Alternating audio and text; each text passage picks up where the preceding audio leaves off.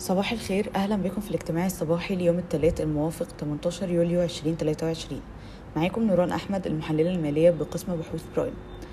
أول خبرين macro النهاردة إن ADQ أعلن عن تفاصيل الاستحواذ على شركة الحفر المصرية ومن أهم التفاصيل هي استحواذ الصندوق الإماراتي على حصة 25% من الشركة مقابل 350 مليون دولار وده معناه إن تقييم الشركة يكون حوالي مليار و400 مليون دولار.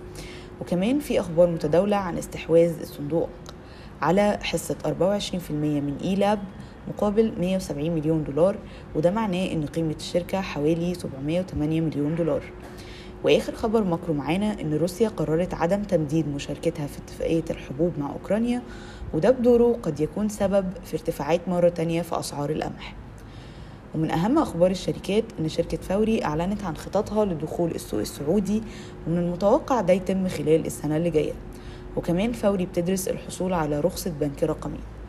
وعلى غرار فوري e-finance كمان أعلنت عن خططها للحصول على رخصة بنك رقمي.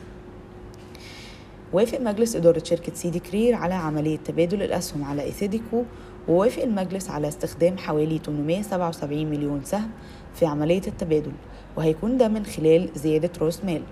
وبكده هيكون تبادل الأسهم بنسبة 79.1 سهم سيدي كرير لكل سهم من ETHYDCO وبتتداول الأخبار إن ADQ استحوذ على 27% من ETHYDCO مقابل 290 مليون دولار.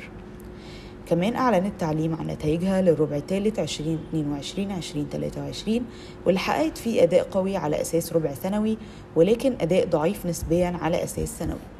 حققت الشركة أرباح بقيمة 151 مليون جنيه بنمو 11% على أساس سنوي مع نمو قوي على أساس ربع سنوي ب 80% وده على أثر الإيرادات اللي ارتفعت ب 10% على أساس سنوي و46% على أساس ربع سنوي.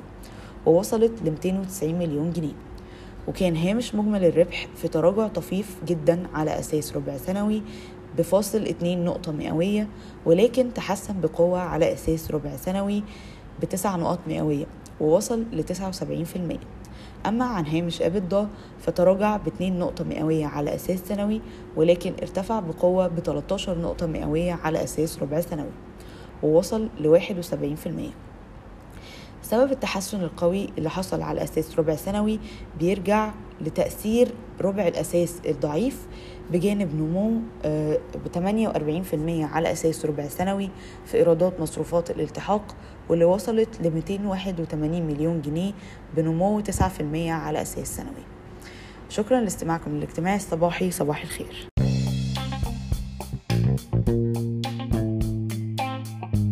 يرجى العلم أن هذا العرض هو لأغراض معرفية فقط، ولا يمكن اعتباره عرض أو توصية شراء أو بيع أو إدارة استثمارات أو خدمات استشارية. ينصح باستشارة مستشارك المالي قبل اتخاذ أي قرار استثماري، علما بأن الأداء التاريخي ليس مؤشرا يعتمد عليه لتحديد الأداء في المستقبل.